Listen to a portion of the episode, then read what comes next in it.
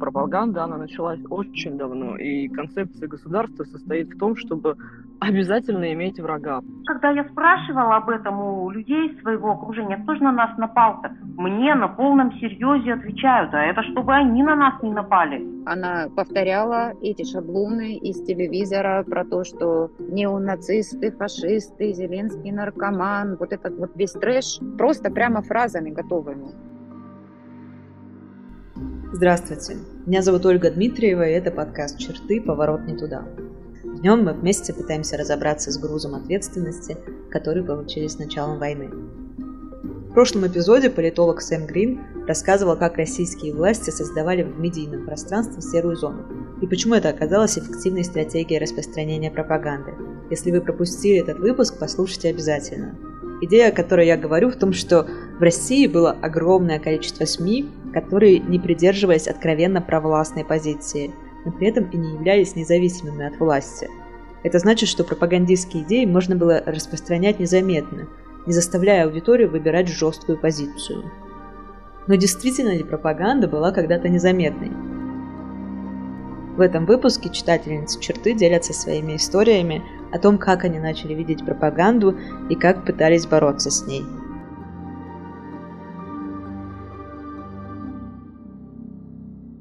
Наша первая героиня Елена. Я живу в городе Челябинске. Работаю на одном из промышленных предприятий. Замужем, воспитываю дочь. Мне 45 лет. Это Юлия. Я уроженка города Ростова-на-Дону. В настоящий момент я живу со своей семьей в Стамбуле. Переехали мы сюда в связи с категорическим несогласием того, что вытворяет наша страна вокруг и около. А это Амина. Я родилась в Петербурге, мне 35 лет. Я работала в медицине, у меня два образования. Первое – это медицинское, второе – юридическое. Я являюсь представителем нации Северного Кавказа, Дагестана, аварцы. Я стала обращать на это внимание, начиная, можно сказать, что с детства. Я родилась и выросла еще глубоко советское время. И тогда в школах вовсю была пропаганда. Я застала и октябрят, и пионеров, и начало комсомола. И в школах э, были классные часы политинформации, даже вот э, такие акции, посвященные солидарности, допустим, с народами Африки. То есть это все далеко не новое изобретение нынешней власти. И когда тебе постоянно твердят, что вот надо бороться за мир во всем мире, надо бороться за мир во всем мире. Вот это многократное повторение, оно на каком-то подсознательном уже уровне вызывает отторжение. Такое бывает, когда человек вот съел слишком много еды, да, вот целый торт, ведь просто ему может стать нехорошо от этого. Вот тут примерно то же самое, только в сознании. Я могу сказать, что пропаганда, она началась очень давно, и концепция государства состоит в том, чтобы обязательно иметь врага, понимаете? Если это не внешний враг, то это обязательно должен быть внутренний враг. И внутреннего врага всегда выставляли почему-то Северный Кавказ. Ну, скажем так, мы, как национальное меньшинство, от этого страдаем и по сей день и это озвучивалось и по телевизору, и по сути, как бы, то есть постоянно развивался комплекс вот этого вот понаехавшего человека, неважно, где ты родился, там, неважно, какое у тебя образование, но то есть как бы мы сталкиваемся с этим повседневно и по сей день. Из письма читательницы черты. Меня зовут Мария, я живу в Поволжье, работаю менеджером в промышленности. Поскольку мои родители поколения 50-х послевоенных годов они несли в себе много советской пропаганды, которую нередко слышишь и сейчас. Также у нас в доме было много детских книг с открытой или завуалированной пропагандой. Но это все я понимаю сейчас. А тогда, будучи дошкольницей, просто впитывала и принимала на веру все, что видела, читала или слышала. Мы с другими детьми нередко пели на улице песни вроде «Орленок» или «Орлята учатся летать». Когда подросла, иногда родители разрешали вместе с ними смотреть фильмы про Великую Отечественную войну но поскольку я очень эмпатична, а фильмы довольно тяжелые, я не смотрела их много. Вы сами понимаете, что та пропаганда, которую дают детям, все же не совсем совпадает с той, которую дают взрослым. А поскольку школа пришлась уже на 90-е, то для меня основная часть пропаганды осталась воспоминанием детства. Люди считают еще с советских времен, что ничто ни на что не влияет, и все эти разговоры о том, что а что мы можем сделать, а на что мы можем повлиять, они вообще везде все время и были, есть, и продолжаются. Я не говорю про людей, которые родились в 2000-х и позже, которые вообще никогда не жили ни при ком, кроме Путина. Это понятно, когда люди всю жизнь живут при Путине, родились при Путине и живут при Путине, они другого не знают. Но мне странно это слышать от людей, которые застали 90-е, которые помнят свободу, знают, что это, трогали ее руками, они были частью этой свободы, и они Сейчас говорят, нет, давай не будем это по WhatsApp друг другу писать, что, а вдруг что-то будет. Продолжение письма. 90-е принесли с собой главный инструмент борьбы с пропагандой – критику и анализ, умение и желание задавать вопросы, ну и гласность как-никак. Не могу сказать, что в школе я уже научилась критически относиться к новостям. В 90-е я скорее научилась критически относиться к действительности. Когда убили Влада Листьева, например, у нас в доме не было иллюзий относительно того, почему. Не было наивного ужаса, а было грустное понимание, что вот, не принесло в этот раз. Но в целом да, в 90-е я научилась не верить на слово. Подростковый возраст вообще подталкивает к этому. Когда начались 90-е, то вся советская риторика пропагандистов, она взяла курс на полную противоположность. Наступил резкий индивидуализм. Хорошо это или плохо, в общем-то, не мне судить. Но факт остается фактом. В 90-е годы пропаганда утратила свое массовое влияние. Ну, то есть это было с детства, это было со школы, это было с сада, когда ты не понимаешь, чем твоя разница, грубо говоря. То есть есть люди вот, вот такие вот белые, хорошие, и есть вот, вот эти вот. И как бы оно всегда было таким и стало нарастать где-то, ну, наверное, в начале, в середине 2000-х годов. Из письма. В начале нулевых, около 2005 года, я стала замечать отток денег из регионов и из нашего тоже.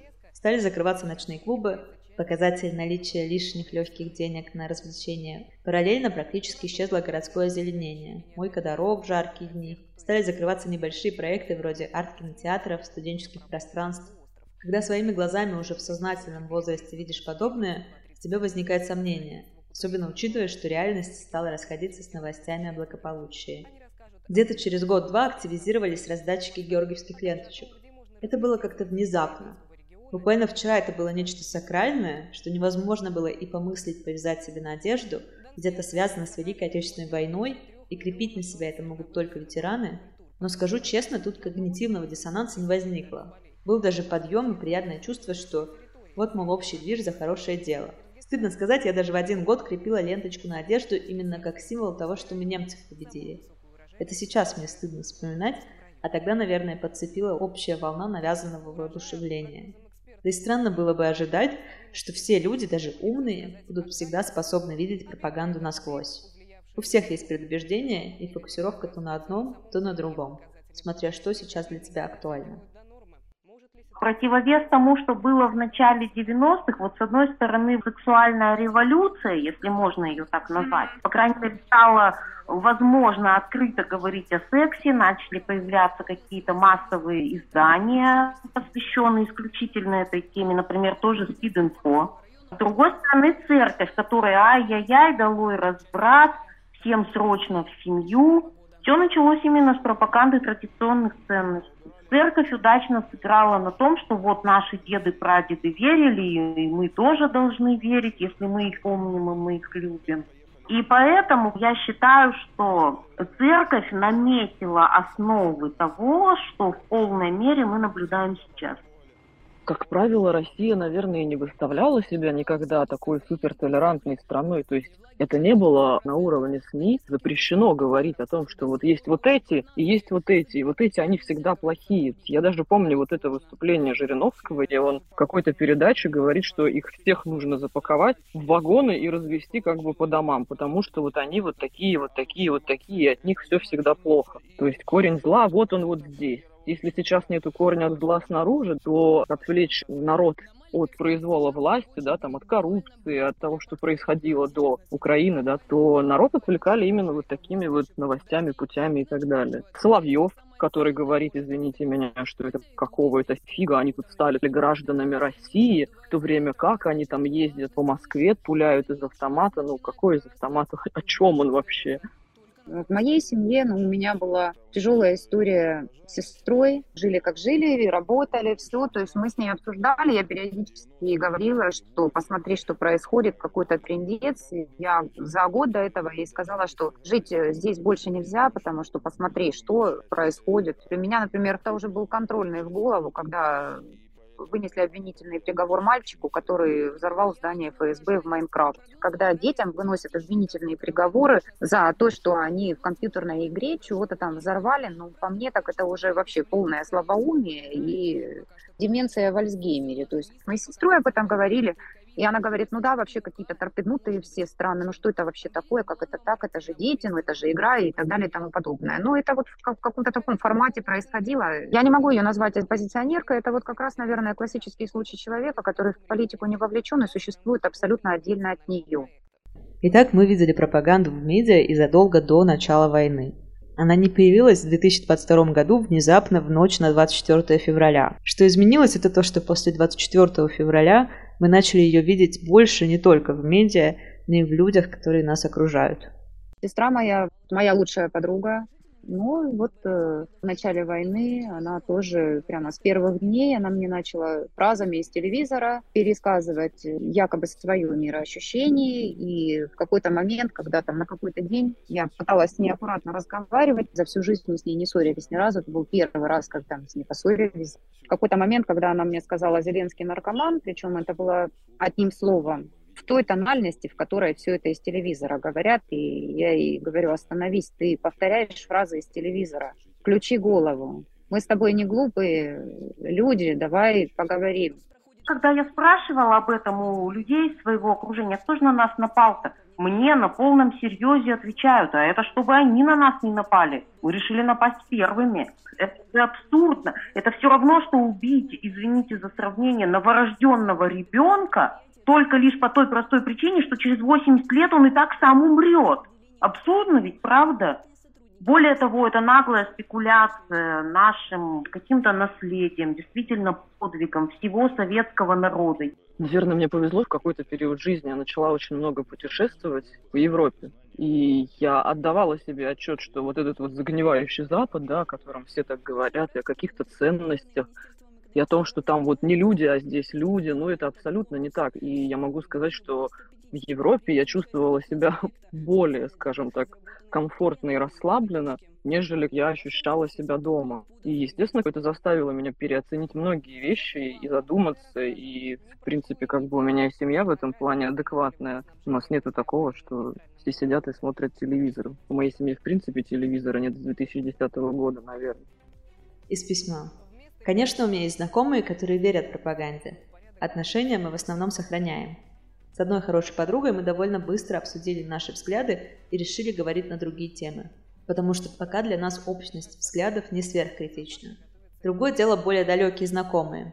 Тут меня часто поражает лицемерие людей, которые в один день говорят «я всегда знал, что они гады, их надо давить», в другой день «мы все должны бороться», Потом они начинают по таракани бояться за свою шкуру, потом с умным видом рассуждают про молодежь, которая должна пойти защищать.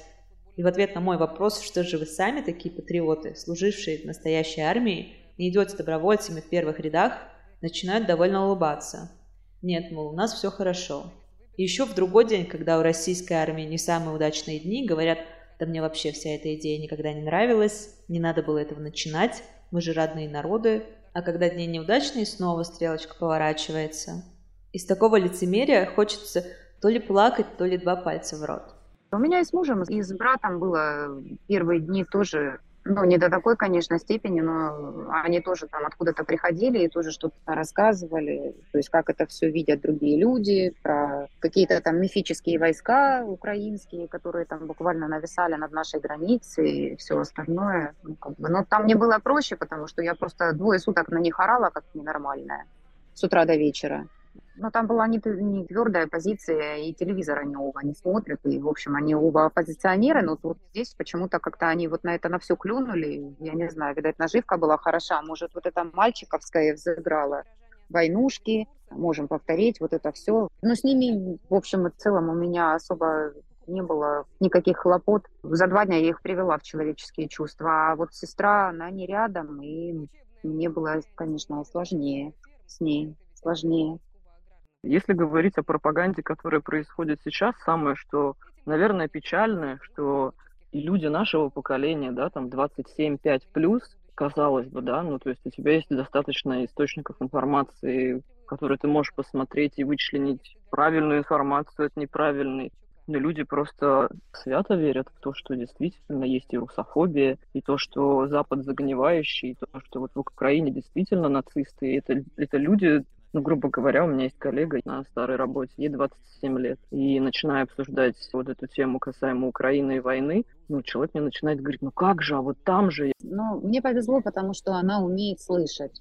Она была готова слышать новые точки зрения. И на протяжении двух месяцев у меня была война с телевизором за мою сестру. Я два месяца билась до последней капли крови, потому что я внутренне для себя поняла, что я, я ее не отдам. Это очень близкий, очень важный для меня человек. Мы часами с ней разговаривали. Я искала ссылки, первоисточники. То есть речь шла о том, что а вот как же биолаборатории. И мне приходилось объяснять, что каждая страна имеющая какие-то там финансовые возможности, старается открыть свои лаборатории на территории всего мира, для того, чтобы ученые всего мира работали там над исследованиями, и что это интеграция медицины, она происходит везде, и это не странно. И наш Ростовский противочумный институт тоже работает с иностранными какими-то коллегами, потому что эти научные исследования, они приводят к тому, что открываются лекарства, ну вот до такой вот степени, то есть элементарные вещи, потому что она повторяла эти шаблоны из телевизора про то, что неонацисты, фашисты, Зеленский наркоман, вот этот вот весь трэш, просто прямо фразами готовыми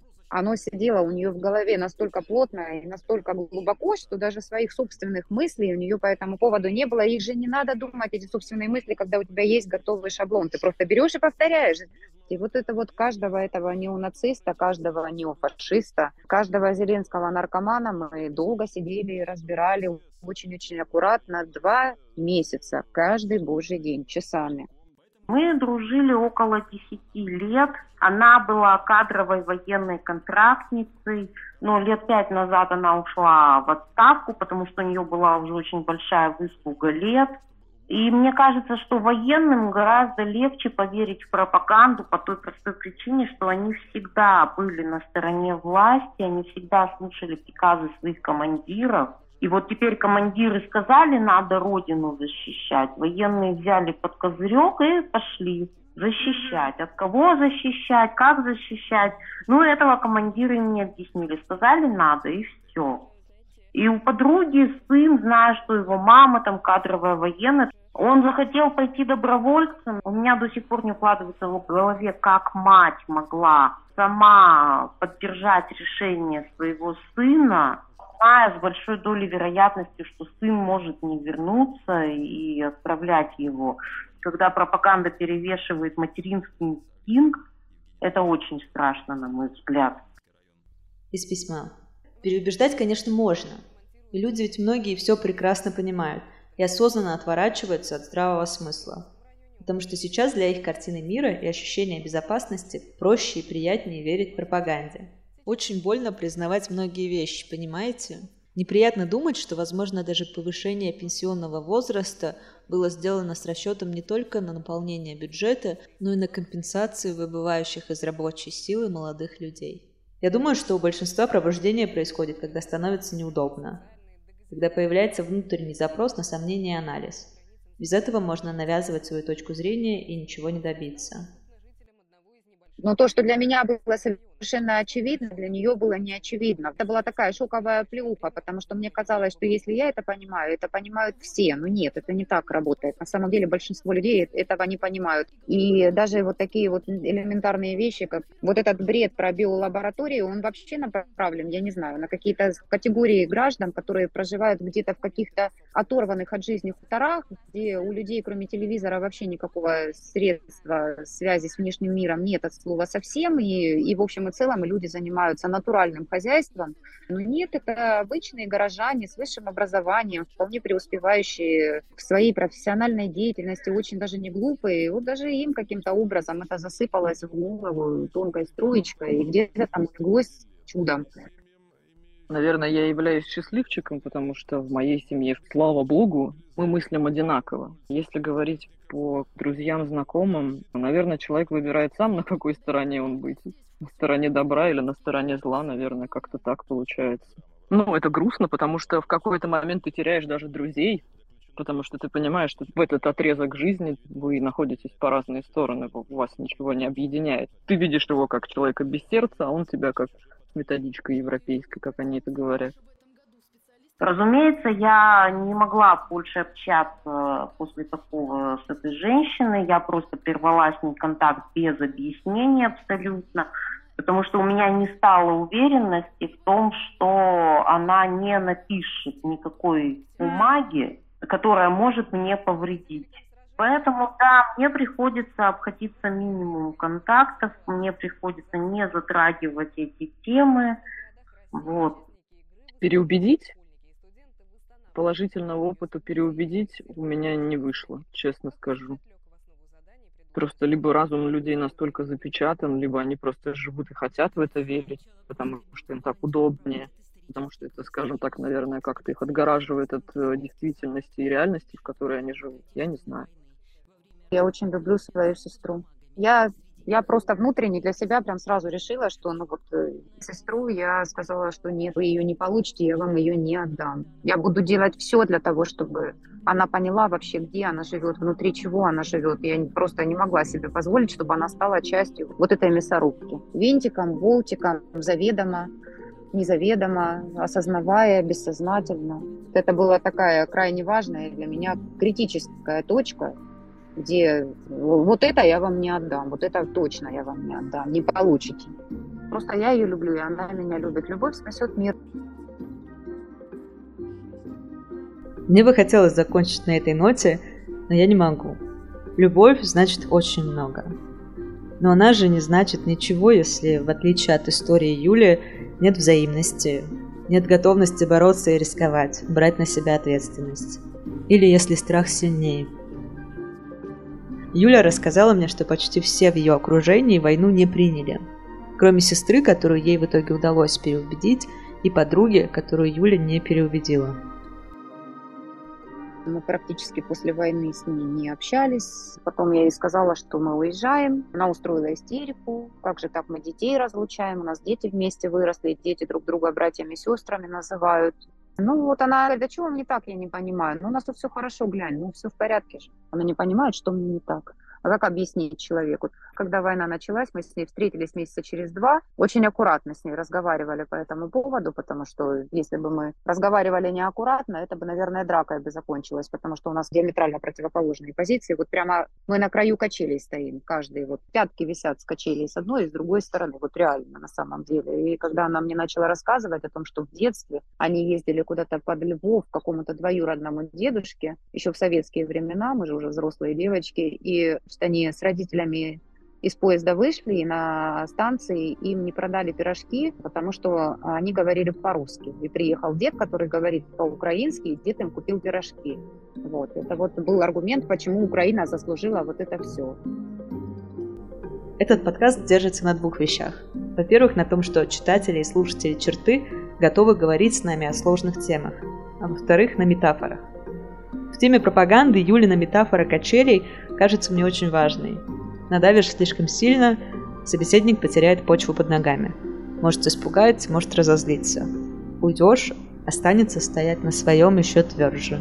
Поэтому, если мы хотим сохранить связь с кем-то, кто не разделяет нашу точку зрения, остается только балансировать.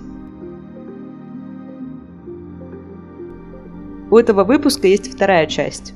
Мне кажется, что она более оптимистичная, потому что в ней мы говорим с людьми, которые сами до какой-то степени были подвержены влиянию пропаганды, но потом смогли изменить свою точку зрения.